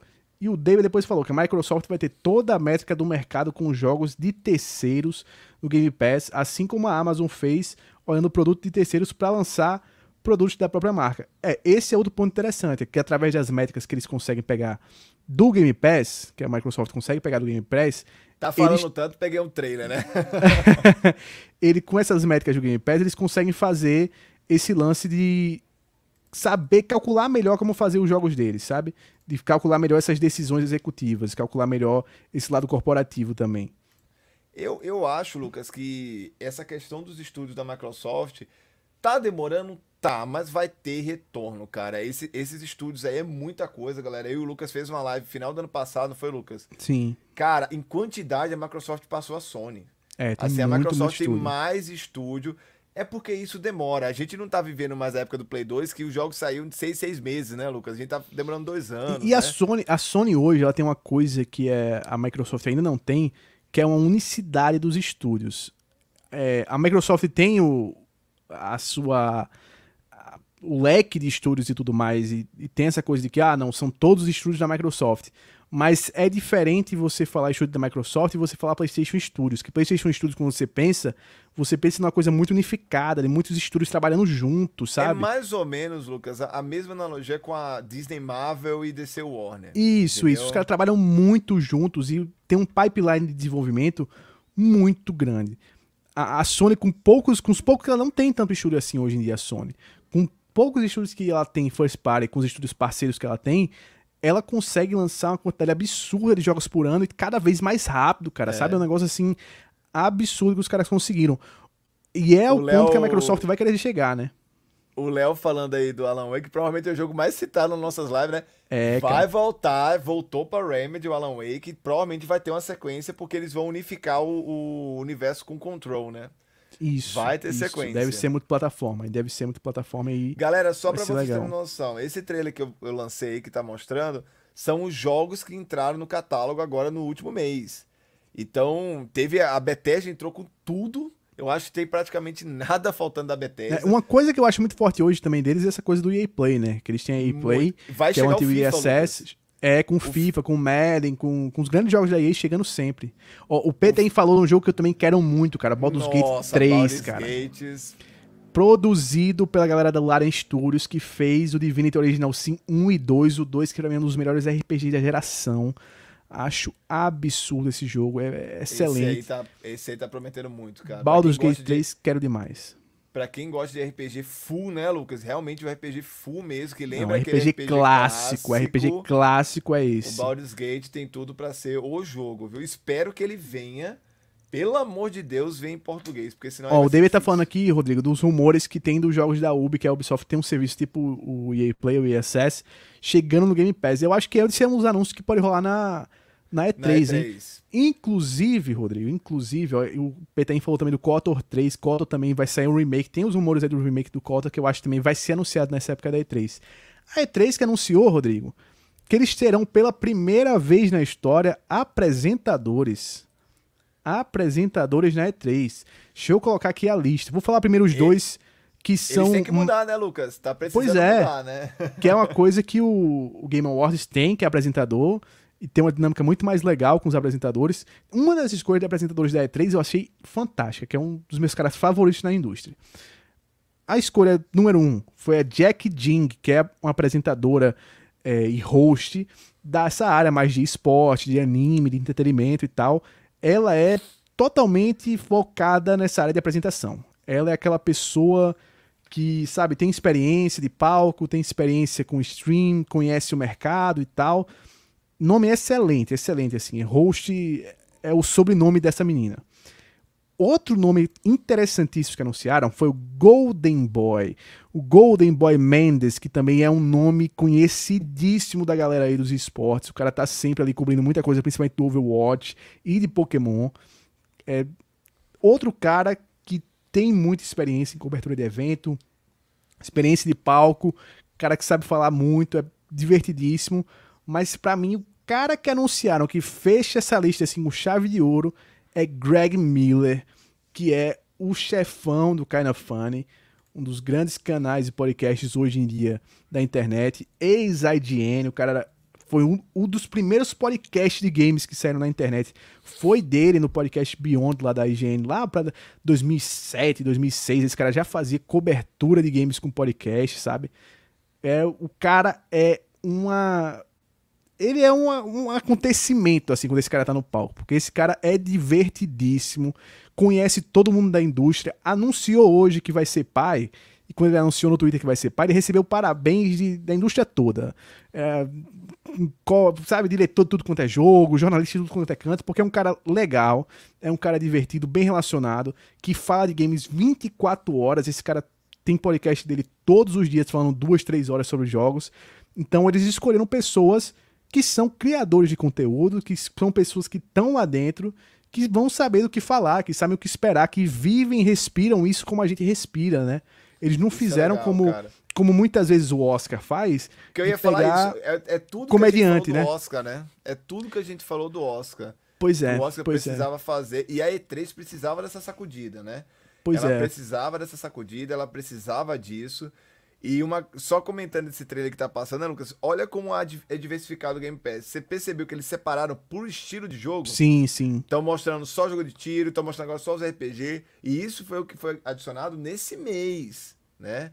Nesse mês. Então, assim, galera, Game Pass, até para finalizar essa questão do Game Pass, né, Lucas? É o serviço. Muita coisa boa, muita coisa boa mesmo no Game Pass. E aí, cara, a galera tá perguntando aqui, ó. O Léo perguntou se o Dantes Inferno é da Microsoft. Se eu não me engano, não, hein? Não, acho que é Inferno não é. Não é da Microsoft. É da, se for, é eu, deveriam fazer não. um jogo igual Sony fez com God of War. Eu acho que merecia também voltar. E aqui, ó, o DB fala, S3 vai ser pica. Dantes é da EA, ele fala aqui. Na ve... O estúdio verdade, fechou, inclusive. Da... Que era da Visceral, eu acho, ele, né? É, era da Visceral. da Visceral deveria voltar. Tudo, Dead Space. Apesar que a gente vai ter um jogo de oh, jogo Space que o David gosta aqui, ó. Battlefield Hardline, que ele disse que foi injustiçado. É Até por causa da dublagem, né? A dublagem, é, a dublagem do, do Brasil. Cara, eu acho que foi... esse, porque eu não sou um cara que gosta muito do Battlefield, né? Eu sempre joguei muito mais o COD do que o Battlefield. Um dos Battlefields que eu quis dar a chance foi o Hardline, porque ele saiu um beta aberto, uma versão gratuita, não sei se você lembra. Baixei. Lembro. Oh, decepção. Lembro, lembro do Roger. Eu lembro muito do Roger. Oh, decepção com o Battlefield Headline. Vai sair, inclusive, o Battlefield 5 tá Cara, saindo aí pra, na Plus, né? esse mês. Gosta muito, se o David gosta muito do Battlefield, vai sair o, o Battlefield 5, mas o melhor Battlefield é o Bad Company. Tem erro, não. Bad Company 2 é sensacional, tem, cara. Vietnã. Tem que, tem que sair o Bad Company 3. É o melhor Battlefield de todos. Tem que sair o Bad Company erro. 3. E pra fechar, Rodrigo, pra fechar assim com chave de ouro saiu, saiu não, foi divulgada pelo diretor do jogo a informação hum. de que o roteiro de The Last of Us Part 3 está pronto, tá escrito, os caras já fecharam, cara. Já temos roteiro para Part 3. Achou Rapaz, que não ia ter mais? Achou errado, hein? O homem, o homem tá animado, hein? Porque a parte 2 ele demorou pra fazer o roteiro, cara. Ele demorou pra, pra iniciar a produção. Mas, Lucas, sabe o que eu acho? Esse, esse jogo não sai nem a pau antes da série ter, tá acabando. Ah, também acho. Nem também a pau. Esse, ele, inclusive, esse... falou, ele escreveu, mas eles vão produzir outros jogos antes. Que a produção dele. Que, porque assim, eu acho que The Last of Us virou meio que o jogo para demonstrar o limite que o console PlayStation pode chegar. É aquele jogo que eles fazem no final da geração, que eles passam assim anos produzindo para dizer, ó, depois que esse jogo sair, pode lançar um console novo, porque vocês não vão conseguir fazer jogo mais bonito nessa geração do que esse daqui não. E é isso que eles vão tentar fazer com The Last of Us Part 3. E para isso, eles lançam no meio tempo Uncharted, lançam outros jogos e tal que é para dominar melhor o hardware, para dominar melhor as técnicas de desenvolvimento, trazer pessoas novas pro time e tal, para então eles fazerem um jogo, sabe? Eu acho que é jogo que Inclusive, vai ser lá para 2026, 27 por aí. A Sony já demonstrou interesse em voltar com um charter, né? Sim. Ela não, ela não vai deixar um charter de escondido durante O que você acha aí, desse, desse, desse, negócio? Que o Uncharted ele tinha saído que podia ter um remake do primeiro Uncharted, mas a Sony desistiu porque ia dar muito trabalho e devem fazer mesmo o remake do The Last of Us Parte 1. Nossa, ridículo. eu, eu acho também... sem necessidade nenhuma. Vai vender, provavelmente, porque eles podem iniciar a venda desse remake, às vezes, quando começar a série, né? Sabe como é que eu acho que eles vão vender? Porque não tem ainda nem patch pro The Last of Us Part 2 no PlayStation 5. Eu acho que eles vão fazer um bundle. Né? Vão Pode juntar ser. parte 1, parte 2 e dizer, ó, a história da Ellie e do Joel tá aqui. Vai e aí no parte 3 deve ser a história de outros personagens, que aí não vou dar spoiler aqui direto, que pode ter alguém não ter jogado. E The Last of Us eu acho que é um jogo que o, os spoilers comprometem muito a experiência, se você... Pro bem e pro mal, né? Agora, né? eles têm que fazer... eu já acho The Last of Us Parte 1, o remake do Play 4, né? Já Sim. muito bonito. Eles vão ter que dar um banho de tinta lá. Não, excelente. ele vai ser feito totalmente na, no motográfico do 2. Vai ser basicamente é. o refeito no 2. E até tem umas cenas que eles comparam de, de do 2 e do 1, um, que pelo que eu lembrava não era tão diferente assim, mas nas comparações que já fazem direta, é assim, absurdo de diferença, sabe? O 1, um, ele parece meio cartunesco quando compara com o 2, mas eu acho que ainda é um é, jogo o, que se segura o... muito bem. O Daber falou aí do Gears 1. Gears 1 teve um upgrade muito significativo por teve. Xbox One. Ele teve, teve um, um, um, upgrade bem significativo. Vai... E ele falou Vamos que o remake ver, do assim. Gears 1 foi a mesma coisa sem sentido, assim como o Last of Us Remake. Mas pois ficou é. muito bom. Eu, eu acho que no Last of Us ele só tem o, o, plus de marketing, de sair na época que, ela, que a série sair. É, e aí acontece o que aconteceu com The Witcher, né? The Witcher, inclusive, cara, eu acho que porque a Netflix anunciou que The Witcher sai esse ano. A temporada 2 de The Witcher sai esse ano.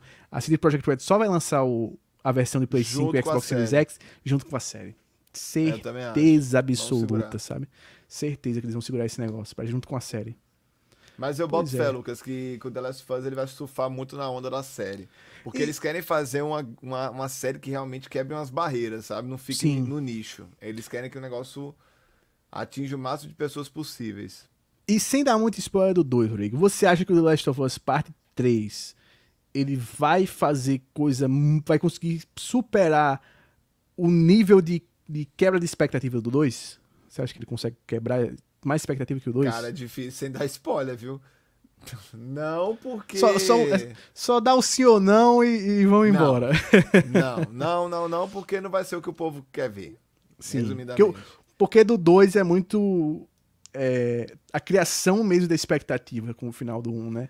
Eu acho que aí que... o final do o final do 2 eu acho que não tem essa criação de expectativa tão grande que o final do 1 um teve, sabe, para uma continuação. O, o, comparativo com o Uncharted, vamos dizer assim, né? Para mim, o Uncharted 4 ele incomodou todos os fãs no final dele. Tipo assim, não Sim. é. Ele não devia ter aquele ponto final que a Naughty Dog quis dar e ninguém aceitou. Diferente do Last of Us 2. Sim. Aquilo ali eu acho que ninguém. Cara, Porque o The Last of Us eu acho que ele, que ele constrói para o ponto final, sabe? O jogo todo, desde a primeira cena, quando foca no violão na primeira cena e termina também com o violão ali, é, é, fecha o ciclo, sabe? Fechou justamente, o ciclo pro personagem. Justamente. Todos os personagens estão com o ciclo fechado. Eu não acho que não deveria usar mais o mundo. Não sou dessa política. Mas Sim. o ciclo daquela história acabou. Acabou. Inclusive, é por isso que eu não vou continuar para não dar spoiler, mas um Charter 4 para mim foi uma decisão errada da Naughty Dog, mas eles queriam botar, ó, eu não quero mais fazer esse trem, Sony, eu quero fazer outra coisa, a gente tem um estúdio grande, vocês têm que aceitar. Só que a Sony já falou no início do Play 5, né, não me lembro qual foi o, o produtor, que eles não aceitam um Charter de ficar sem sair mais jogo novo, né, porque era um campeão de venda, né. Lembrando que um Uncharted foi, antes do The Last of Us, o jogo mais premiado que a Sony já tinha feito, né? Sim. Antes Aqui, do ó. The Last of Us e do God of War. O, o David falou que a expectativa agora é do que rola entre o 1 e o 2. Talvez Duvido, eles possam fazer alguma coisa, mas eu acho só difícil. Só como DLC, só como DLC. Como eu acho que nem isso, eu acho que vão explorar isso na série. Eu acho que vão explorar essas coisas na série, sabe? É, eu acho muito difícil você lançar prequel para vender jogo. Muito Ainda mais difícil. prequel entre um jogo e outro, eu acho que é complicado complicado. Não, e, Só se eles fizeram como, se um, como fez ali aquele um Infamous First Light, como fez o Miles Morales, sabe? Esses, esses projetos menores mesmo. Não, e, e o... assim, eu acho assim, Lucas, o, o, a história do The Last of Us o mundo é muito maior do que a Ellie e o Joel, assim. O é, mundo é legal, maior. cara. é, é, é tipo legal. Star Wars, sabe? É tipo Star Wars. É. Querendo ou não, eles, eles, se eles quisessem, eles conseguiriam fazer um negócio meio Star Wars. Mas aí eles têm que fazer diferente de Star Wars, de sair dessa coisa dos personagens principais, né? Star Wars ele foca muito no Skywalker, não expande, não expande, não expande, e dá aquele problema. E aqui, ó, o Léo fala que The Last of Us, ele tá falando da parte 2, The Last of Us 2, é um jogo perfeito em tudo, que ele não consegue engolir o rumo da história, acontecimentos nele que me fez odiar a franquia. Eu acho que ele é bem um jogo desse mesmo, ame ou odeia, assim, em termos de história, sabe? Cara, eu, eu confesso que eu não sou apaixonado por The Last of Us como a maioria das pessoas são, mas achei o 2 muito melhor que o primeiro, eu achei ele mais, mais bem resolvido. Sim. Eu acho, eu, eu acho o 2 muito mais corajoso que o primeiro, nem de perto é uma das minhas franquias favoritas da Sony, ainda acho ainda acho a melhor franquia do Naughty Dog Uncharted. Eu acho um Uncharted com um potencial gigante. O 2, para mim, é uma obra-prima dos videogames, assim, uma obra-prima. Até é porque, bom. assim, eu, eu acho que o The Last of Us. Inclusive, deixa eu dar uma curiosidade aqui. Você sabia que o Uncharted 4, não sei se vocês sabiam, mas ele não era para ser do jeito que ele foi. Quando a Amy Hennig ainda tava na Sony, ela falou Sim. que o Sam, que é o irmão do, do Nathan Drake, ia ser o vilão do, da, da, da história. É tanto que no primeiro trailer ele fala como vilão, ele fala: "Você me deixou lá na prisão para apodrecer, agora eu tô voltando, você seu pesadelo, eu vou lhe perseguir pelo resto é. da sua vida". E eu acho que teria sido mais interessante, né? Não, é, Faria até mais sentido ele não mencionar é o irmão. Um, e uma coisa que o Uncharted sofre com os vilões, né? É. O Uncharted tem um, ele sofre com o vilão. E você mas... tem um vilão dublado pelo Troy Baker. Cara, Ia, ter, ia é. ser sensacional, bicho. E o Sen, ele tem, ele tem uma pegada de vilãozão, assim. Ele tem uns momentos dúbios dele que você vê que eles realmente. Eles, em momentos de desenvolvimento, eles com certeza ainda pensavam ali em ter ele como vilão, né? Ó, respondendo, respondendo o David, tem. Ele tem um gameplay melhor que o primeiro. Só que o que, o que, que eu ia falar do The Last of Us? Eu acredito que a grande jogada com The Last of Us como franquia, né, como multimídia, é a série. Porque para mim, não tô dizendo que o Last of Us é um jogo ruim, longe disso, mas jogo como jogo, eu acho um Uncharted mais jogo. Eu acho que o The Last of Us, em termos de jogo mesmo, de você jogar, ele não é tão bom quanto as pessoas acham que ele é. Eu acho que ele é mais uma, uma estrutura narrativa que você se sente inserido, né, jogando aquilo ali, mas ele como jogo mesmo ele não é tão bom. Como God of é, War o, dois é, eu, o 2 eu chego a achar ele, ele, muito bom assim quando eles como eles melhoraram ali a, a, inteligência artificial e tudo mais quando você bota nas dificuldades não, ele, mais altas ele é, ele é muito bom. no, ele é muito no nível bom. mais alto mas ainda acho que ele ainda não mescla da maneira perfeita como o Charter 2 fez entendeu? O Charter 2 não Sim. tem uma história tão primorosa como The Last of Us não tô falando isso só que ele é o, a, é que, pra mim, ó, o melhor jogo da, ainda do PlayStation 4 é o God of War, o remake da Santa Mônica. Assim, eu acho que ele, ele consegue dar uma história que prende você o tempo inteiro. E as cenas com gameplay, elas são muito Cara, grandiosas. Eu, tem uma coisa que eu tenho medo. Eu tenho muito medo dessa sequência de God of War. Porque eu acho que eles acertaram nesse God of War, agora do remake, muito porque é uma história muito pessoal do Corey Barlog, da relação dele com o pai dele, com o filho dele e tudo mais. E ele Tem é, é muito vai ser a sequência, né? É, é muito é muito fechadinho em termos de narrativa emocional, sabe o jogo? Ele consegue lhe pegar emocionalmente de uma maneira que uma sequência talvez não consiga pegar. Porque God of War também tem às vezes esse problema, que ele vai aumentando a escala, vai aumentando a escala, vai aumentando a escala, e às vezes fica um negócio tão grande é. que você não consegue mais sentir nada pelos personagens, né? Começa a ser só briga por briga. Agora, Lucas, assim, só me defendendo pra não ter hate aí em relação ao The Last of Us, tem uma cena, uma, um, uma questão de gameplay com um boss específico do The Last of Us que eu falei assim, cara, isso é jogar. Isso é jogo, né? Que isso aí eu acho que nem, nem tem um spoiler, porque não. Enfim, é a cena Sim. do hospital. A ah, cena do é hospital. que não tem no The Last of Us. Tem um rei rato lá, né? Que é o bichão é, que, é que não tem no The Last of Us 1 que eu acho que foi assim, cara, isso aqui foi foda. Tipo assim, isso aqui é videogame, assim. Eu, eu tô E é o momento mais terror, eu acho, do jogo ali, aquele, aquele momento do hospital. É, é um momento que eu tô me inserido numa narrativa fodida, que é o que a, a Naughty Dogs fez com o The Last of Us, você, colocar você numa narrativa fuderosa e te dar um gameplay assim, cara, isso aqui é massa, isso aqui eu... Porque o resto do The Last of Us, cara, sei lá, eu, eu não me sinto jogando um jogo, eu me sinto jogando um, um filme. É, é resumidamente falando, é isso, né? Não chega do. Ó, o Uncharted 4 aqui, ó. O Léo falou que o Uncharted 4 pra ele é a mesma coisa de filme de sessão da tarde. Eu Mas acho que eles, intenção, temos, é, é... eles ficaram muito, muito mesmo. E até é uma coisa que, eu, que me decepcionou um pouco no jogo, porque a pegada dele nos trailers era que seria um jogo muito mais sombrio. Era mostrando Como muito 3, mais. né? É, muito mais soturno e tal, não sei o que, e não entregaram isso. E ele fala aqui, ó. Como diz o Rodrigo, o Uncharted 2 é uma obra-prima, deixa o 4 no chinelo. E aí o DB fala: Uncharted só se for no hard. Do normal é para baixo. Né? É um Na jogo verdade, contemplativo praticamente. E disse que o hype para o God of War vai ser igual ao do Cyberpunk. Eita, será que vai entregar, hein? Hum, e pergunta é. do Cyberpunk quais são as novidades das novelas. Eu sou um que acompanha essa novela todos os dias. É, Lucas aí é, tocou Cyberpunk, tocou em Lucas. Saiu o patch 1.22. O jogo finalmente tá rodando praticamente a todo momento 60 FPS no Series X, no PlayStation 5 e a 30 FPS praticamente cravado no PlayStation 4 Pro. No PlayStation 4 ele continua daquele jeito. Eu acho que não vai melhorar nunca, como eu já falei aqui. Aí teve um porém. Saiu os lucros da empresa, a empresa vendeu muito, a CD Projekt Red vendeu muito com, com o Cyberpunk. Mas os, a divisão de lucros, eles deram eles tiveram de lucros quase 12 bilhões de dólares o ano passado, a CD Projekt Red. 5,5 bilhões eles dividiram entre quase mil funcionários e 5,5 bilhões, mais ou menos, eles dividiram entre cinco diretores. Diretores no. esses, diretores esses que foram os que tomaram as decisões que cagaram o jogo todo. Que não deixaram o jogo ser mais atrasado, que pediram, separaram o time para fazer um jogo exclusivo para mostrar na E3. Todas as decisões erradas que esses caras tomaram foram premiados com 5,5 bilhões para dividir entre eles. Milhões, milhões, milhões. Eu falei bilhões e falei errado. É milhões.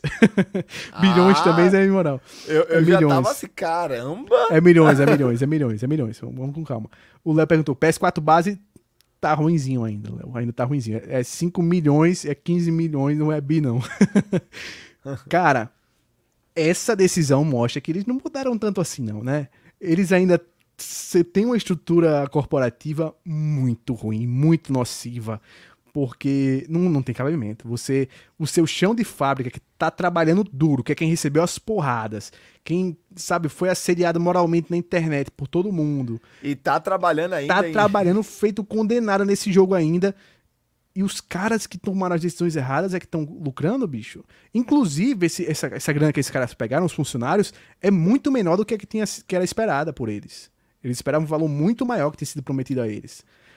É mais um capítulo nessa novela aí do Cyberpunk, que eu acho que ela é um indicativo de decisões incrivelmente erradas do estúdio, que, assim, fica com me eu fico com medo para para o futuro do, da série The Witcher, porque é uma série que todo mundo ama, série que todo mundo gosta, mas que se os caras continuarem nessa ganância absurda e nesse estilo de corporativo antigo, vai pro buraco, cara. Vai pro buraco a série. Vai pro buraco. Mas eu digo uma coisa: se você gosta de novela, não vale a pena ver de novo. acompanhe o Despertar Nerd, que dia sim, dia não, Sempre, ou dia sim, cara. dia sim. Nós estamos aqui falando de Cyberpunk. Mas eu acho, Lucas, que vale a pena a gente fazer um convite para amanhã, hein? Amanhã Olha temos aí. live excepcional, mais uma live excepcional, porque temos fim de temporada aí. E eu acho que vale a pena a gente fazer o um convite, não vale não? Ah, o David, esse, deixa eu falar aqui pro David. Esses milhões aqui são lucros já. É lucros. Eles já cortaram, já fizeram aí receita menos perdas, Isso. é o que eles lucraram. É um Até porque a bom, receita, a receita, a receita sim passou de bilhão. Inclusive é, foi a receita passou de bilhão. três vezes mais do que 2015, que foi na época Isso. do lançamento do The Witcher, né? E, e, e, passou do esperado deles. A receita. Receita, né? a isso. Receita. Né? Receita. Aí já, lucro é que é na casa do milhão. É. Pois é, amanhã, cara, amanhã aqui no finalzinho da tarde, início da noite, estaremos fazendo um review, uma análise da temporada, a primeira temporada de Invencível Invincible. E que temporada, meus amigos! Que cara, animação sensacional. Só digo uma coisa, assista amanhã, porque amanhã, se a gente falou muito de Falcão Estrela Invernal, amanhã, ah, amanhã eu vou não, e amanhã, cara, tem muito que teorizar, porque aqui a gente tem muito mais base, tem o quadrinho dos Invencíveis do Robert Kirkman, tem coisa que eles fizeram totalmente diferente dos quadrinhos, mudaram ordem de muita coisa, cara, olha. Lucas, que animação. E tá renovada. Aqui? E tá renovada, hein, pra segunda e terceira temporada. Isso. Já vou soltar a braba aqui. Solta a braba. Quem é Thanos contra Omni-Man? Quem é Thanos cara, contra o Omni-Man? Que construção de vilão absurda. Eu acho que nenhum, eu acho que nenhum filme de super-herói nada de super-herói que a gente teve adaptando construiu um vilão tão bem como Galera, esse cara construiu no anime. Assistam amanhã, porque puta merda. E assistam Invencível, né? Assiste. Tipo, tá no Prime, o Prime é barato. Prime é, é barato, dá pra tá, todo mundo assinar, cara, dá pra dividir. Ah, ah, vou te falar. A gente vai ver agora também, provavelmente a gente vai acompanhar, né, Lucas, fazer live do Legado de Júpiter. Dona Netflix, tá com o pepino aí na mão pra barrar Invencível. É, viu? cara. Eu acho que não. Acho que não vai dar, não, hein? Acho que não vai, Acho dar, que não, vai dar, não. Não vai dar, não. Inclusive, eu já vou adiantando aqui pra quem ainda tá na live, que pra mim, Invencível superou muito a primeira temporada de The Boys. Mas muito a primeira temporada de The Boys. E é porque eu gosto de The Boys, hein? Gosto muito de The Boys. Pois é. Por hoje a gente fica por aqui. Mandar um abraço a todos vocês que nos acompanharam aqui. Deixa aquele like, compartilha com seus amigos o nosso canal. Segue a gente na Twitch, segue a gente aí, se inscreve no YouTube, segue a gente no Instagram, acompanha a gente lá no Spotify ou no seu serviço de podcast favorito que a gente também tá por lá. Vai acompanhando que tá sempre tendo live, sempre tendo conteúdo novo. A gente tá sempre falando aqui sobre as novidades do mundo nerd, do mundo gamer e da cultura pop. Então um abraço e até amanhã.